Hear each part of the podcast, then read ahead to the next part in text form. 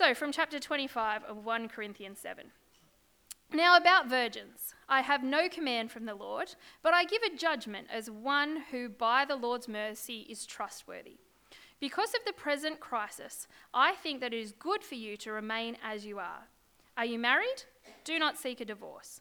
Are you unmarried? Do not look for a wife. But if you do marry, you have not sinned, and if a virgin marries, she has not sinned. But those who marry will face many troubles in this life, and I want to spare you this. What I mean, brothers, is that the time is short. From now on, those who have wives should live as if they had none, those who mourn as if they did not, those who are happy as if they were not, those who buy something as if it were not theirs to keep, and those who use things of this world as if not engrossed in them.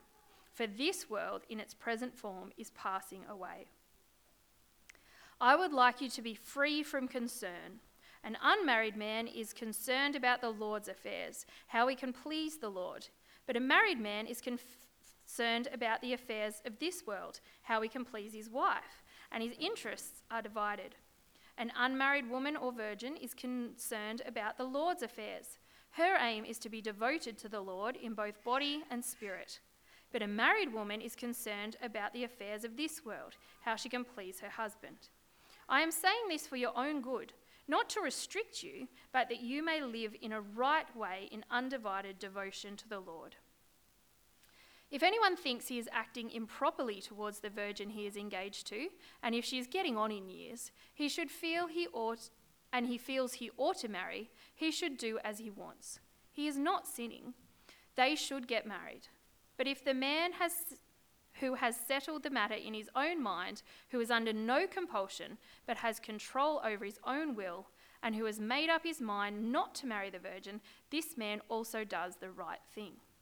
So then, he who marries the virgin does right, but he who does not marry her does even better. A woman is bound to her husband as long as he lives, but if her husband dies, he is free, she is free to marry anyone she wishes, but he must belong to the Lord. In my judgment, she is happier if she stays as she is. And I think that I too have the Spirit of God. Uh, let's pray. Our Father in heaven, we uh, want to thank you so much for this um, uh, interesting passage from Scripture. We pray that uh, by your word and spirit that uh, it would shape our thinking about life and about the future and about uh, how we live now. And we pray in Jesus' name, Amen. Uh, in the movie Back to the Future 2, an almanac, uh, that is a book containing all of the sporting records for uh, sporting results for about 30 years, gets transported back into the 1950s and into the hands of the buffhead of the series, Biff, who then, with that knowledge of the future, uh, uses that knowledge to guide all of his investment decision making at the bookmakers and becomes filthy rich. Now, if you had the miraculous ability to know what will happen in the future, uh, would that knowledge change the way that you behave now? Some people might say, nah, no, I just do life exactly the same. But for many of us, uh, if we had knowledge of the future, we would organise our life uh, in the light of that knowledge. Uh, investing our resources in things which we know will turn out for the good, as opposed to wasting our time and our efforts. Now, as Christians, this is not just a fantasy because uh, there are important things about the future that God has revealed to us. And uh, that is knowledge which really should be shaping uh, the way we live and the decisions that we make uh, in the here and the now. Now, uh, in today's passage, uh, this is an issue that uh, comes up. It does so in the um, kind of interesting and maybe unexpected uh, way where Paul is addressing a, an issue uh, about marriage and most particularly about singleness. Uh, it's something which the Corinthian church had written to Paul about. And uh, it's a bit like you know, reading someone else's mail. Uh, they've written a letter to him, but we're only reading the letter that he's uh, written back to them. And so we've got to kind of read between the lines a little bit to know the issues that he's addressing. But he starts out in verse 25, if you care to have that open in front of you, uh, by making this statement now about virgins. That's the topic. Uh, apparently, the Corinthians have raised an issue uh, in their letter to Paul about girls who are not yet married. And then the whole passage is about whether or not Christians should get married, um, particularly if they're actually engaged to one another. That sounds like it's a bit of a strange issue for us, doesn't it? I mean, after all, marriage is a gift from God. Um, the one flesh union between a man and a woman is God's design for the creation of children and families. Why would this be an issue which needs to be addressed? Now, as is uh, often the case in the New Testament letters, it's uh, the, the background issue here is false teaching that was going on. And as we saw last week, there were some in the Corinthian church who believed that there was something uh, wrong with sex. Um, now, sex outside of marriage uh, is always sin, but they were saying that even married couples should refrain from sex or even break off that relationship in order to somehow be more spiritual. That there's something more spiritual about the celibate lifestyle for married people. Now, of course, it's nonsense. because the, I mean, the, who is the truly spiritual person? Well, the truly spiritual person is the person who puts their trust in the Lord Jesus Christ and who lives with Jesus as their Lord. And in the context of marriage, Paul addressed last week, actually serves their spouse, uh, even in that, um, in that intimate area of life. But what about the virgins? that is, what about the young women who are, um, they've never been married before, but they are engaged? Uh, so they're not exactly single because they are engaged, but they're not exactly married yet. And what about the men to whom they are engaged? Well, it seems that this wrong spirituality in the Corinthian church meant that um, Christians in that situation might, might have been feeling pressured to, to break off their engagements um, in order to be more spiritual. Um, verses 25 to 28, he says, Now about virgins. I have no command from the Lord, but I give a judgment as one who, by the Lord's mercy, is trustworthy. Because of the present crisis, I think that it is good for you to remain as you are. Are you married? Do not seek a divorce. Are you unmarried? Do not look for a wife. But if you do marry, you have not sinned. And if a virgin marries, she has not sinned. But those who marry will face many troubles in this life. And I want to spare you of this. Notice that Paul is not laying down any laws here. He's saying this is, this is not a command, uh, but this is, ra- this is godly wisdom. There is a difference between the two. And he wants people to remain just as they are. If you're engaged, then stay that way. If you're single, then same deal. Now, why? Well, he gives his reasons actually. His reason in verse 26 is because of the present crisis. Did you notice that? Because of the present crisis. Crisis? What crisis? Uh, well, again, this is one of the problems with reading other people's mail. We don't know for sure what that crisis was. In chapter 11, you know that passage about the Lord's Supper? Uh, we do glean from that that there were a lot of people in that congregation who were sick and that some people were dying. Um, is that the crisis? Uh, there's also evidence, some scholars like uh, Bruce Winter, for example, who spoke at our getaway weekend a few years ago, he's actually a, uh, a, a leading scholar in this area. Uh, and they have uh, present, people like Bruce Winter have presented evidence that there was a famine at the time, uh, which had caused a series of acute uh, grain shortages in Corinth, and had, uh, as a result of that, had created um, social unrest. Perhaps that's the crisis. It's speculation. But it's an important issue because if we ignore the words present crisis, it sounds like Paul is just being a little bit anti marriage in this passage, which is not the case. If we ignore the words present crisis, then we fail to see the pastoral love and care that Paul is expressing. Because what is the natural outcome of pr- proceeding from engagement to marriage? What's the natural outcome of that? Babies and family. Uh, in the Western world, we uh, generally don't live in a time of present crisis, but we have in the past. Uh, um, uh, imagine you're a young single person in your late teens or early 20s uh, living in the 1920s uh, in the Great Depression and you're unemployed, but you're engaged.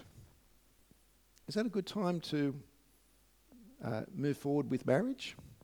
Is that a good time to start having children and, and family, to bring kids into the world? Or would it be better to wait till the economy improved, the present crisis was over, to a time when you can get a job and you can support your family? Paul says, because of the present crisis, remain as you are. It's not a command, it's, it's, just, it's just advice. It's godly advice. Because in verse 28, he warns, he, he, he says that I want to spare you the troubles which will result. Have a look at verse 28 because I think there's an interesting issue here. In verse 28, he, uh, he says that um, those who marry will face many troubles in this life, and I want to spare you of this. I think it's useful to note that the words troubles of this life are better translated as troubles of the flesh, uh, that is, troubles, uh, the troubles which um, uh, uh regarding to things which we need for life and I think that that's a helpful thing to point out because he's not saying that they should never get married because in this life there are troubles as opposed to the next life. Uh, he's not saying that. Uh, he's, it's about the present crisis. But, but Paul's reason for them staying single, it's actually completely different from those that are telling them that celibacy is more spiritual. Completely different reason. Because in verse 28, uh, if the couple does get married, then guess what? They haven't sinned. There's nothing wrong with that. It's not a wrong thing to do. It's not unspiritual. They are free to get married. Now, Paul fleshes out this um, principle a bit more in verses 36 to 40 uh, where he raises a couple of different scenarios, a couple of different situations.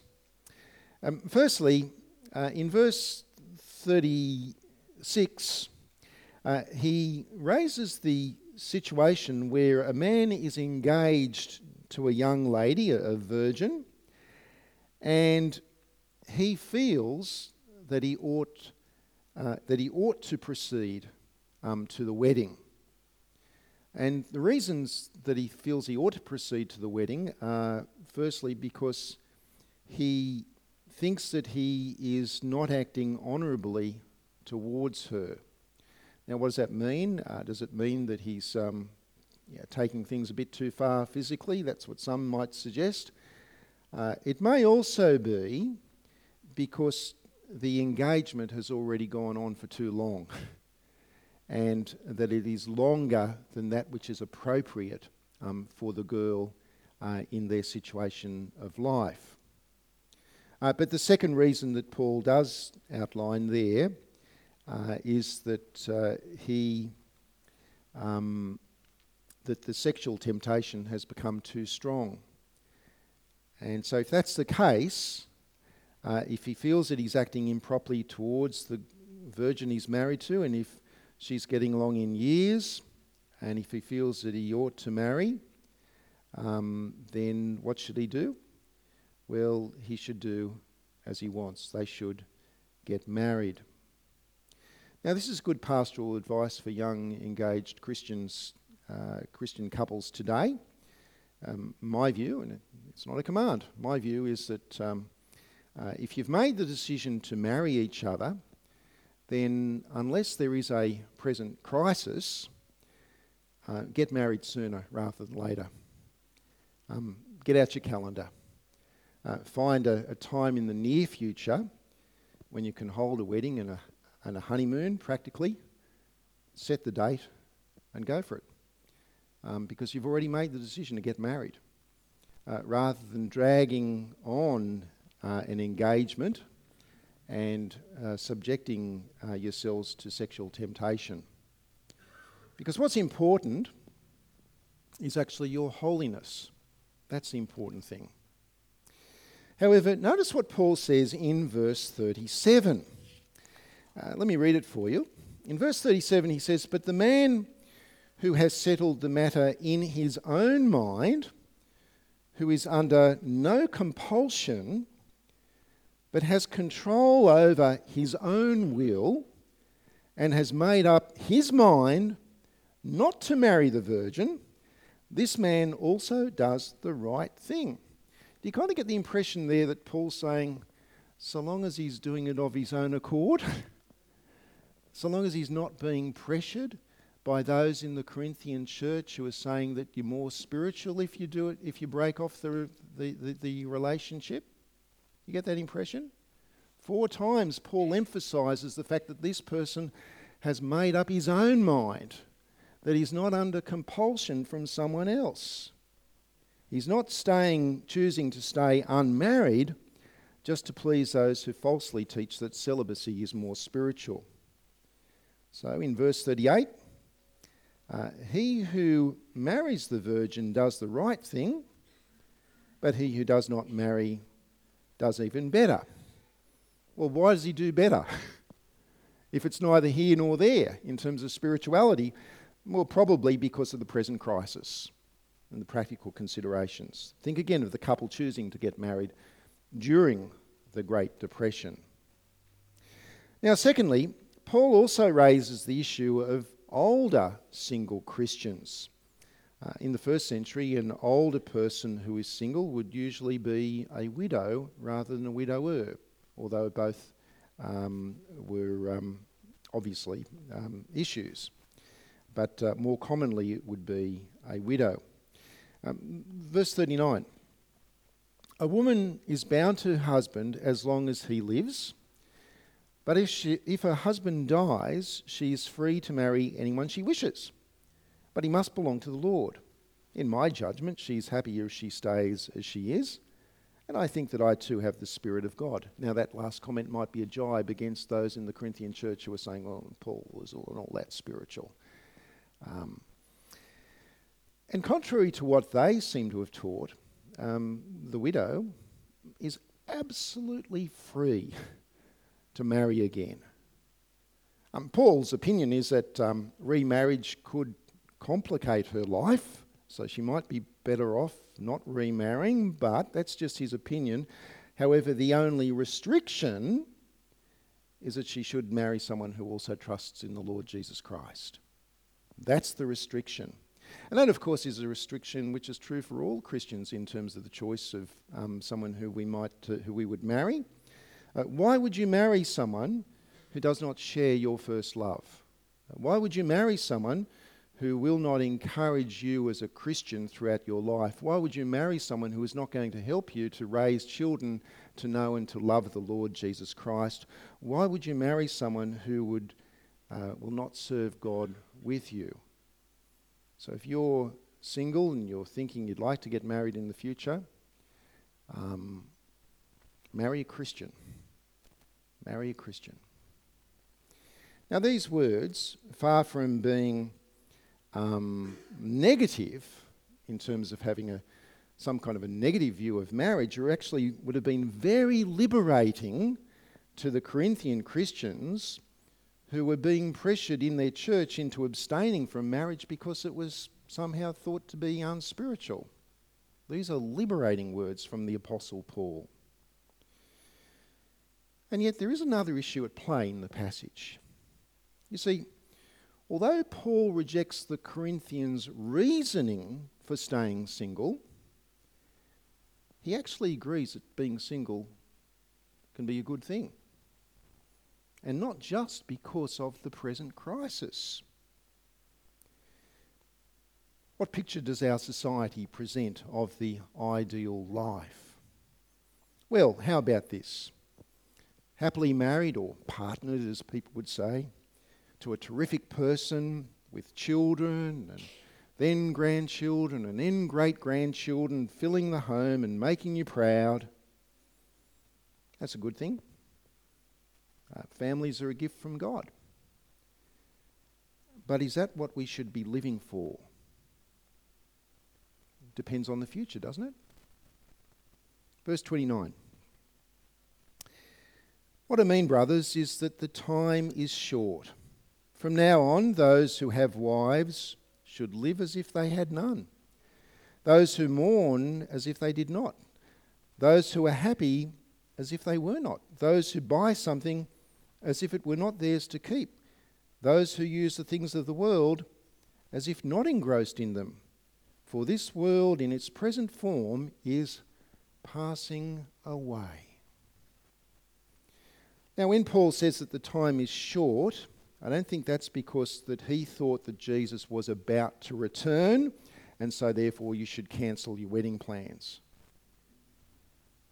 We don't know when Jesus will return. but what we do know is that in God's plan of salvation throughout the history of God's dealing with, with his people. That, the, um, uh, that after the coming of the Lord Jesus Christ, the very next thing in God's plan for salvation is the return of the Lord Jesus Christ in judgment. And in that sense, the time is short. That's the next thing that happens uh, on God's timetable. Uh, in 2 Peter chapter 3 verse 10 we're told that the day of the Lord will come like a thief. The heavens will disappear with a roar. The elements will be destroyed by fire, and the earth and everything in it will be laid bare.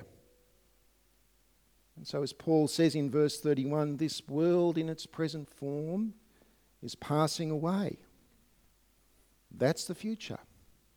So, therefore, how does that knowledge about the future affect the way that we live now? Well, although we may marry, although we may mourn the loss of a loved one, although we might be happy, although we might own possessions, although we might go about life as we need to do, we are not defined by these things because we know the future, that these things will pass away. In fact, there is no marriage in heaven. Um, I will not be married to Cassie in heaven. There's no marriage in heaven. There's not going to be the, the married couples' quarters and the singles' quarters. There's no marrieds and singles because we'll all be married. Uh, we, as, as, the, as the bride married to the Lamb, as the church married to the Lord Jesus Christ. And so, what should be our concerns now? A friend of mine was a um, school teacher. Uh, he was in his 20s. Um, his name was Phil. And he was passionate about telling others about Jesus. Uh, sadly, he died unexpectedly. He'd um, hit his head one day and had a brain hemorrhage and didn't wake up the next morning. A few days later, 150 students turned up at the lunchtime um, Christian group at his school to find out more. And one of my mates and I were talking about it uh, a few weeks later, and my mate said to me, he said, You know what? Reflecting on that, I've made a commitment to ma- now make every single day count for the Lord Jesus Christ because the time is short whether it's through our death or whether it's through the coming of Jesus again. And it is for this reason, in verses 32 through to 35, that Paul sings the praises of being single. Let's just have a look at a little bit of that in verse 32. In verse 32, I would like you to be free from concern. An unmarried man is concerned about the Lord's affairs, how he can please the Lord. But a married man is concerned about the affairs of this world, how he can please his wife, and his interests are divided. And then he goes on in the symmetry that he uses in this whole section and says the same thing in relation to women. Now, God wants us all to be involved in doing the Lord's work, to be involved in ministry. But the single Christian has greater mobility and flexibility than does the married person. Like Paul himself. I mean, as a single man, he could travel in the Mediterranean when the, they didn't have jet planes and uh, cruise liner ships. He could travel the Mediterranean evangelizing and, and, and planting churches. Uh, many missionaries today remain single so that they can serve God in remote places. Uh, in fact, um, many married missionaries with kids find it very difficult and often have to be separated from their kids, sending their uh, their kids to schooling in other countries uh, or returning um, back home um, during that period of life. This is not just about missionaries in hard places, though. This is true for all of us because we are all single at different times of our lives. Um, I was single for my first 28 years. Uh, we're single before marriage. Uh, we're single after marriage. Um, you know, if you're married, uh, likely that one is going to pass away before the other. And uh, we live uh, significant, half of us uh, will li- live a significant time of our life single post marriage, or because we never marry. Now, in general, those of us who are single are more able to be involved in serving others. Now, it depends on other factors such as our health and other circumstances of life and so on. But in general, because we don't have to juggle family responsibilities, uh, we can be more involved in Bible study groups, in children and youth ministry, in visiting the sick, in caring for seniors, in evangelistic outreach, and so on. If we're married, we devote ourselves to those things as well, especially if we don't have dependent children but the point here is a practical point that the single person has greater freedom and flexibility. Now, it kind of changes the way that we think about marriage and singleness and life, doesn't it? I mean, sometimes I think that maybe we, we just don't value singleness in the same way that God does, or that we don't make use of our singleness in the ways that we could and perhaps should. Last week, the American entertainer Doris Day died. I thought she was already dead. What's going on here? But she was 97 years of age. How about that, eh? She famously sung a song about wanting to know what was going to happen in the future. Eh, what's the song, folks? and I'm not going to sing it for you. Que sera, sera, whatever will be, will be. The future's not out. Well, that's not a song that we sing, do we? Because you and I know the future. This world in its present form is passing away. And so, married or single, we hold loosely to the things of this world so that we have greater freedom uh, to tell others about Jesus. For we know that this world and all that in it is passing away. Let's pray. Father, we want to thank you for this uh, revelation from your word, uh, which speaks so clearly to us about the future, speaks so clearly to us about uh, present, uh, our present lives. And we pray that uh, whether we're married or single, whatever our status of life, that we would be people who are devoted to you and would make use of the opportunities that we have to serve you as we await the coming again of our Lord and Saviour Jesus. Amen.